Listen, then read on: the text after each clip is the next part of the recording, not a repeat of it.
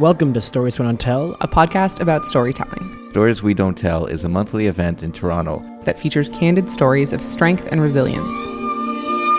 I threw out my prayers, they went flying like balloons. The air whipped our hair, we went shooting down the valley.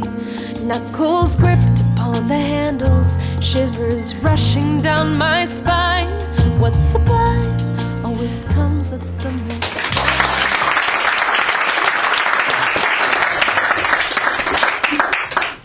I've always loved the rain. I think it's something that I inherited from my father because in the summers of our childhood, I would always see him sitting at the back porch, staring out onto our garden, just listening to it fall. But today, today I could not be happier that the predictions were wrong. Because even with the bright, warm sun, after two blocks, a thought began to creep in. I had taken on more than my frame could handle. Two more, and it was becoming more certain. Another, and I had to stop and rest. Because 125 t shirts, even though they're only being half of what we needed, are still way heavier than you possibly could think. At least, possibly I could think. But I said I would do it, and so I would three more blocks, and I had to text for help.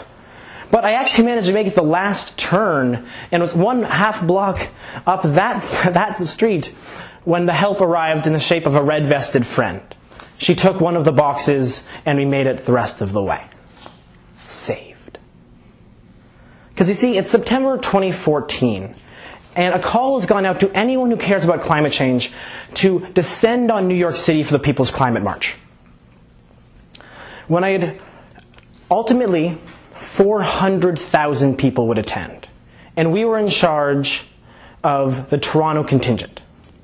When I had heard the plans of bringing two buses from Toronto to New York, I had told them to make it three, that I would fill a bus. And with that, suddenly I was a planning partner. Uh, I was one of two emergency contacts, and we ended up filling five. They're here. I point to the closest person in the identifying blue shirt and ask them to watch the room. With their nod, I am off. I sprint down the steps and settle into a jog up the street. I make another, I make a left and into the darkly lit alley. The buses are already here, lining the side streets. And as I meander my way through the crowd, all being shepherded by the blue shirts, a few of them approach me and ask with needs and questions, and I try to answer them as best as I can without stopping. I find the CBC cameraman, and we set up. His camera's floodlight shines against my face and onto the idling bus behind me. And with all the thousands of things I need to do, he asks the first question. So why are you doing this? I freeze. Because in that second, I realize that I don't have an answer. I've, I could write essays on this topic, but a soundbite that he can use, this is not what I prepared for. And so, I stand there until I realize I've been pausing too long and I just begin to talk. Because, because someone has to. Because climate change is the moral obligation of our time. Because we must do this for future generations. Because this, because everybody should be on the streets with us. He stares at me blankly. You sound like the hippies of my time. I can't tell if that's a compliment. But I bomb the interview to my standards. And I can't help but feel I've failed everyone who's rushing around me preparing for this trip. But I have no time for that. And so I thank the reporter and run back to the room, leaving that fresh anxiety on the sidewalk cement. You will exit the bus. You will stand by that door. You will not enter until you are signaled to. Use the bathroom first because as soon as you cross the border, you must immediately be back on the bus. The officer was stiff in language and demeanor. And so I led the charge into the dank bathrooms and was first in front of the glass door of the border crossing holding space. Its bright lights, cold night air, cement, chain linked fences. And I'm beckoned in. See, I've been terrified of this border crossing since the second I signed on to do this. And it's easy, almost bafflingly so. I mean, we had trained everyone on the bus to make sure they would always replace the words mar- protest with the word march. But I never anticipated that New York would be an acceptable reason, uh, place that we could be going, or that there's a climate march is an acceptable reason as to why. But with passport back in hand, I immediately scurry back into the bus as quickly as possible so they can't change their mind. And as I sit there waiting for everyone else, they keep coming back one by one by one, all, all commenting with the same ease, until a single woman approaches me who's gone a little pale. Her seatmate was stopped, asked to stand and wait. And so I get off the bus to try to find out what's happened, but I'm not allowed back inside, so I end up standing outside the bus like an idiot, just counting people as they walk in. One, two, three, fifty, fifty-one. Shit. We're missing one.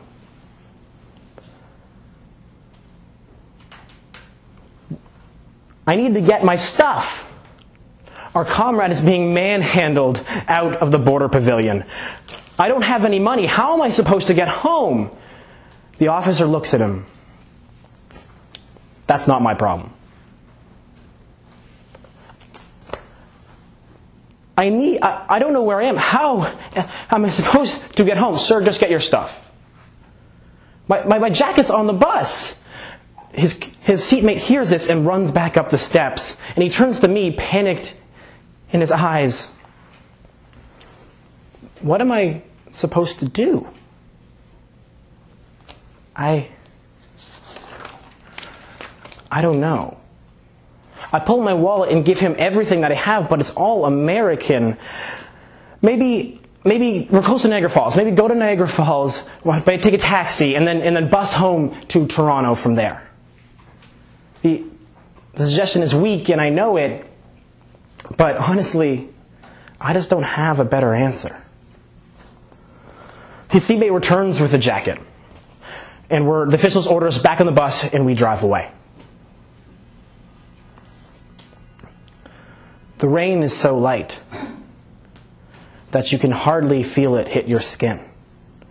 It's only noticed when a soft breeze sends shivers down my arm and wakes me from my trance like state. A ways off, the, droop, the droplets are illuminated in the bright gas station lights. And they give a thickness to the 5 a.m. air that not even the chugging of the idling bus can break.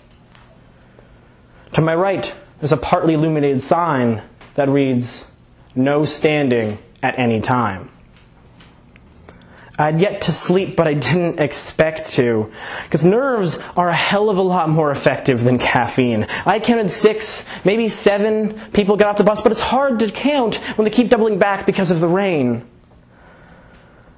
The bus squelched and the rain picked up. I stood cemented in place, my aimless anxiety and sleep deprivation pulling my consciousness up and away from anything based in sense impressions.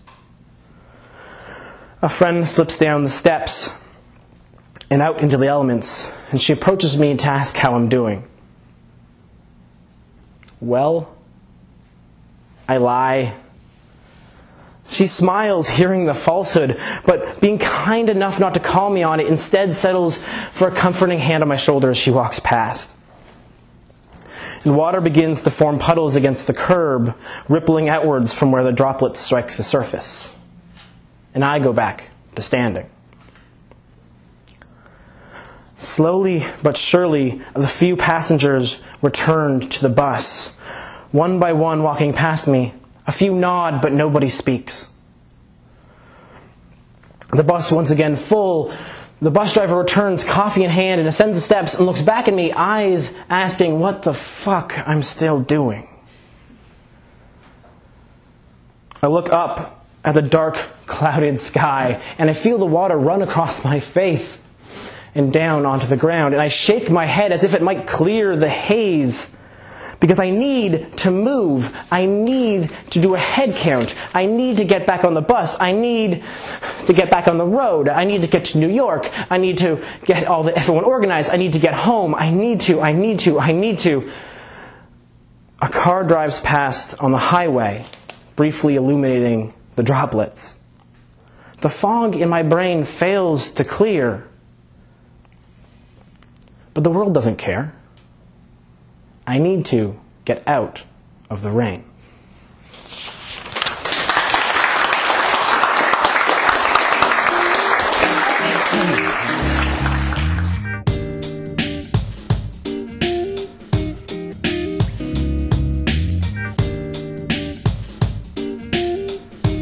Okay, so we'll set the scene maybe. That was only at this point. It's only Paul and, and myself, Stefan.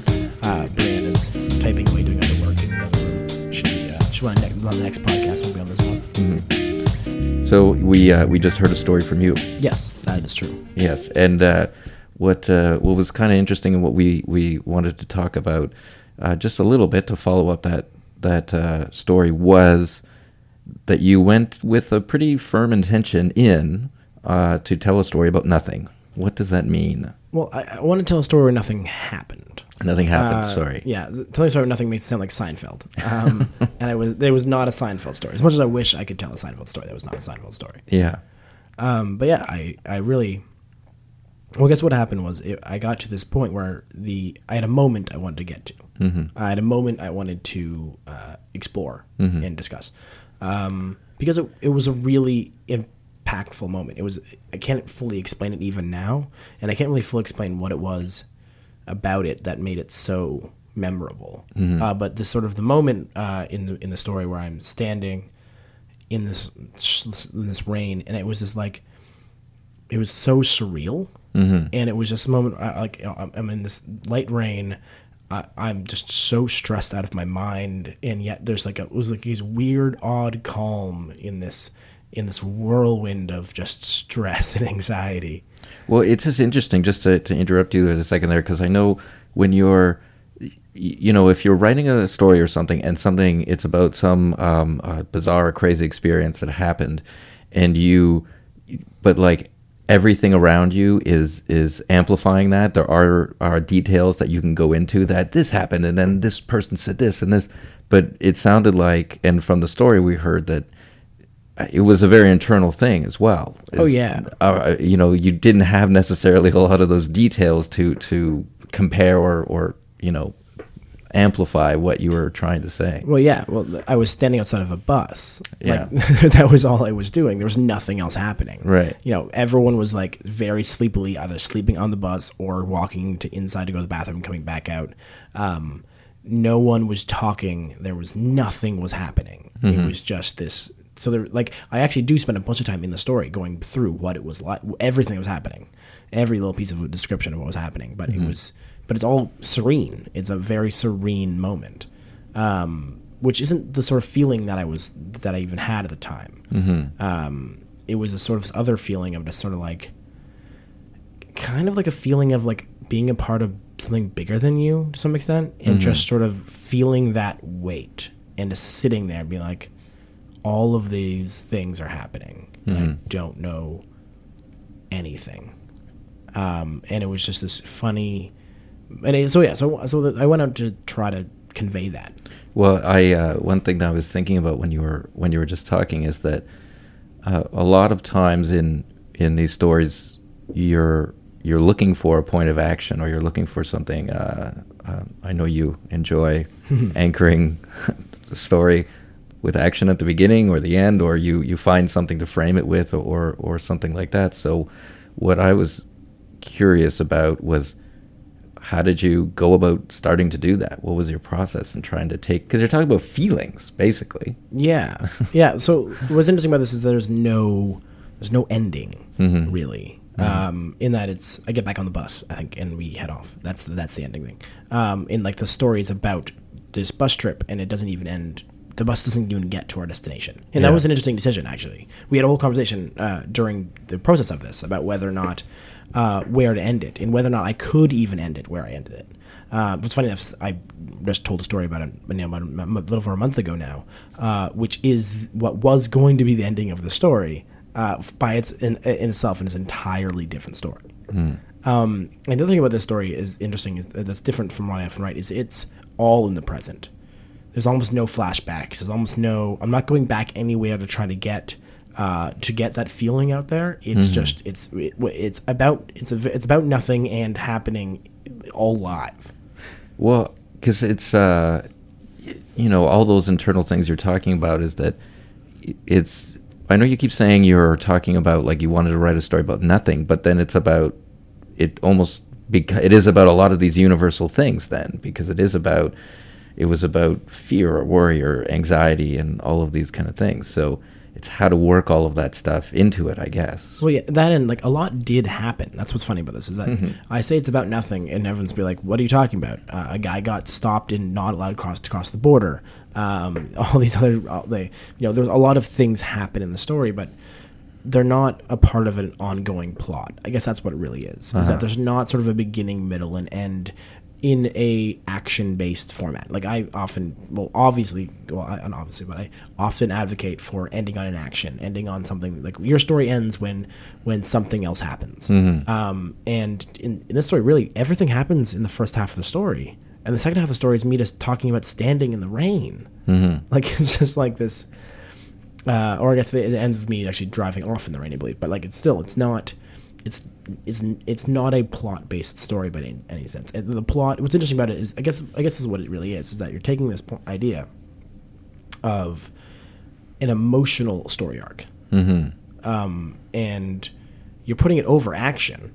Uh, but what really the rise and fall of the of the story is all inside the storyteller because I spend a lot of the beginning, um, and this is intentional, with very fast paced go, go, go, go, go, go, go. You know, this is happening. I'm running. I'm running another place. I'm running. I'm worrying about something. I'm doing something else. I'm doing something else. This is going over there. This is that. Like, it's go, go, go, go, go, go, go, go, and then nothing. And it's just like this rain, and you're standing there, and that's it.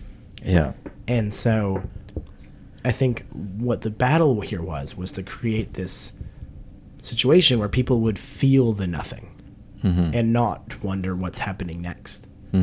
Uh, and also to, to create the feeling like an ending when really the ending is only an emotional ending and not there's no closure in the action.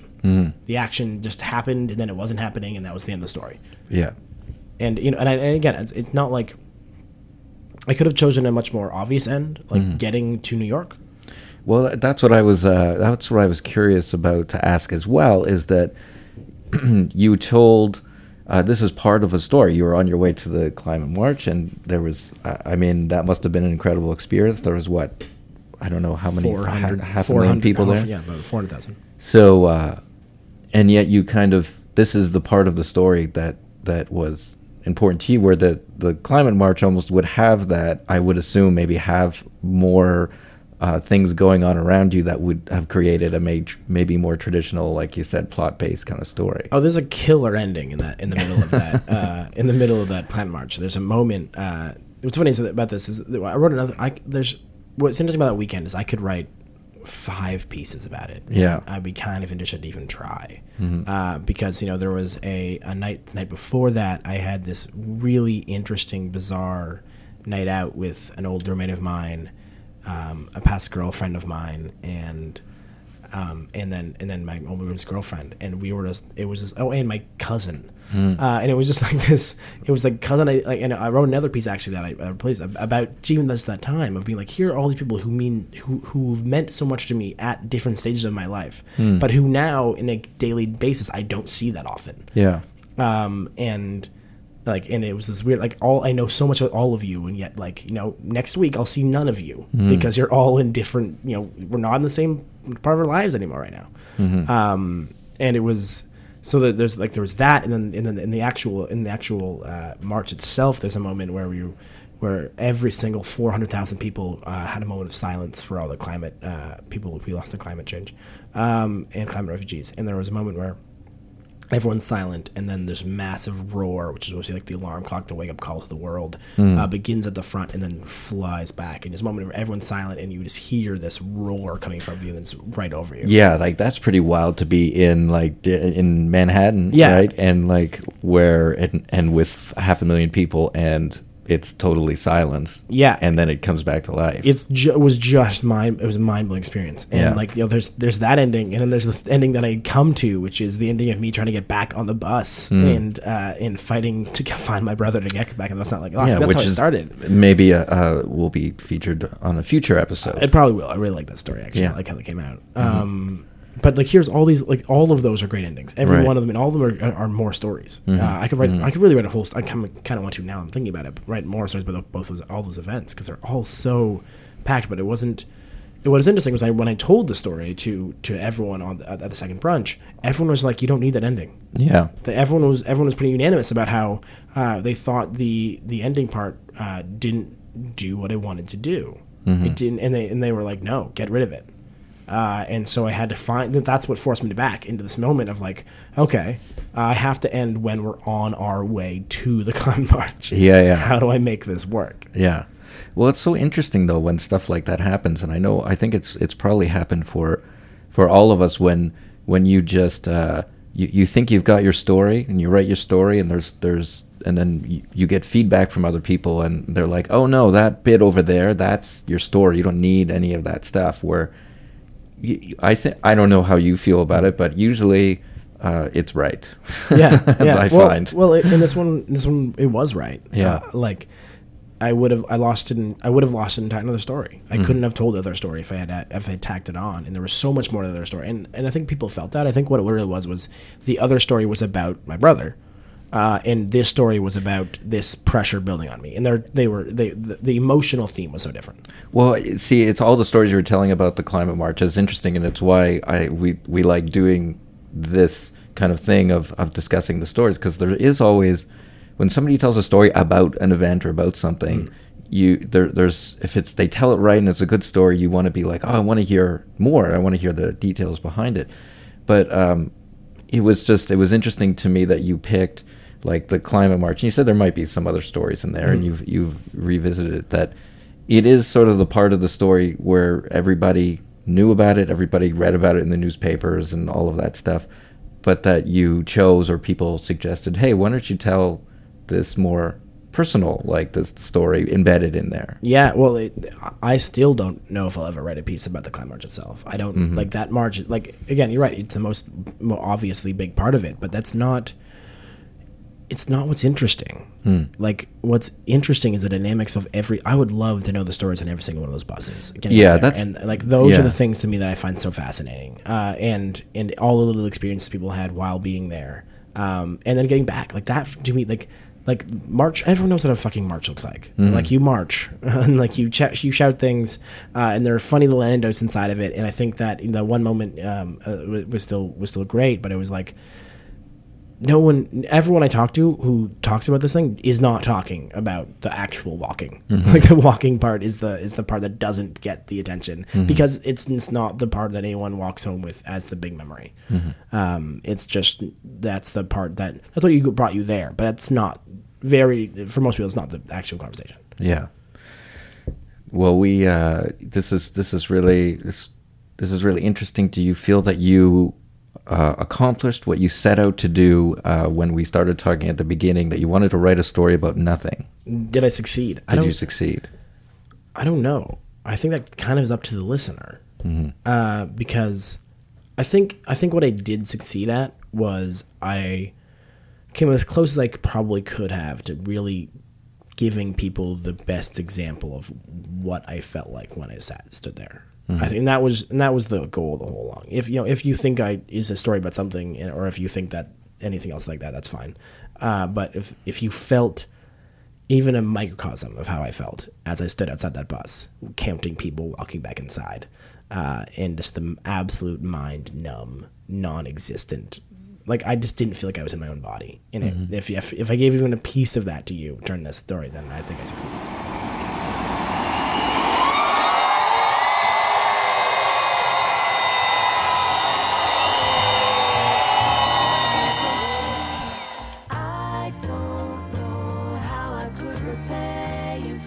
You can find us online at thereapers.org because we're in the life collecting business.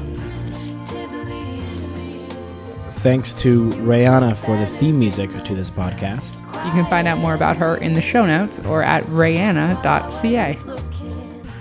I don't know how I could This episode of Stories We Don't Tell was brought to you about Seinfeld, where nothing happens.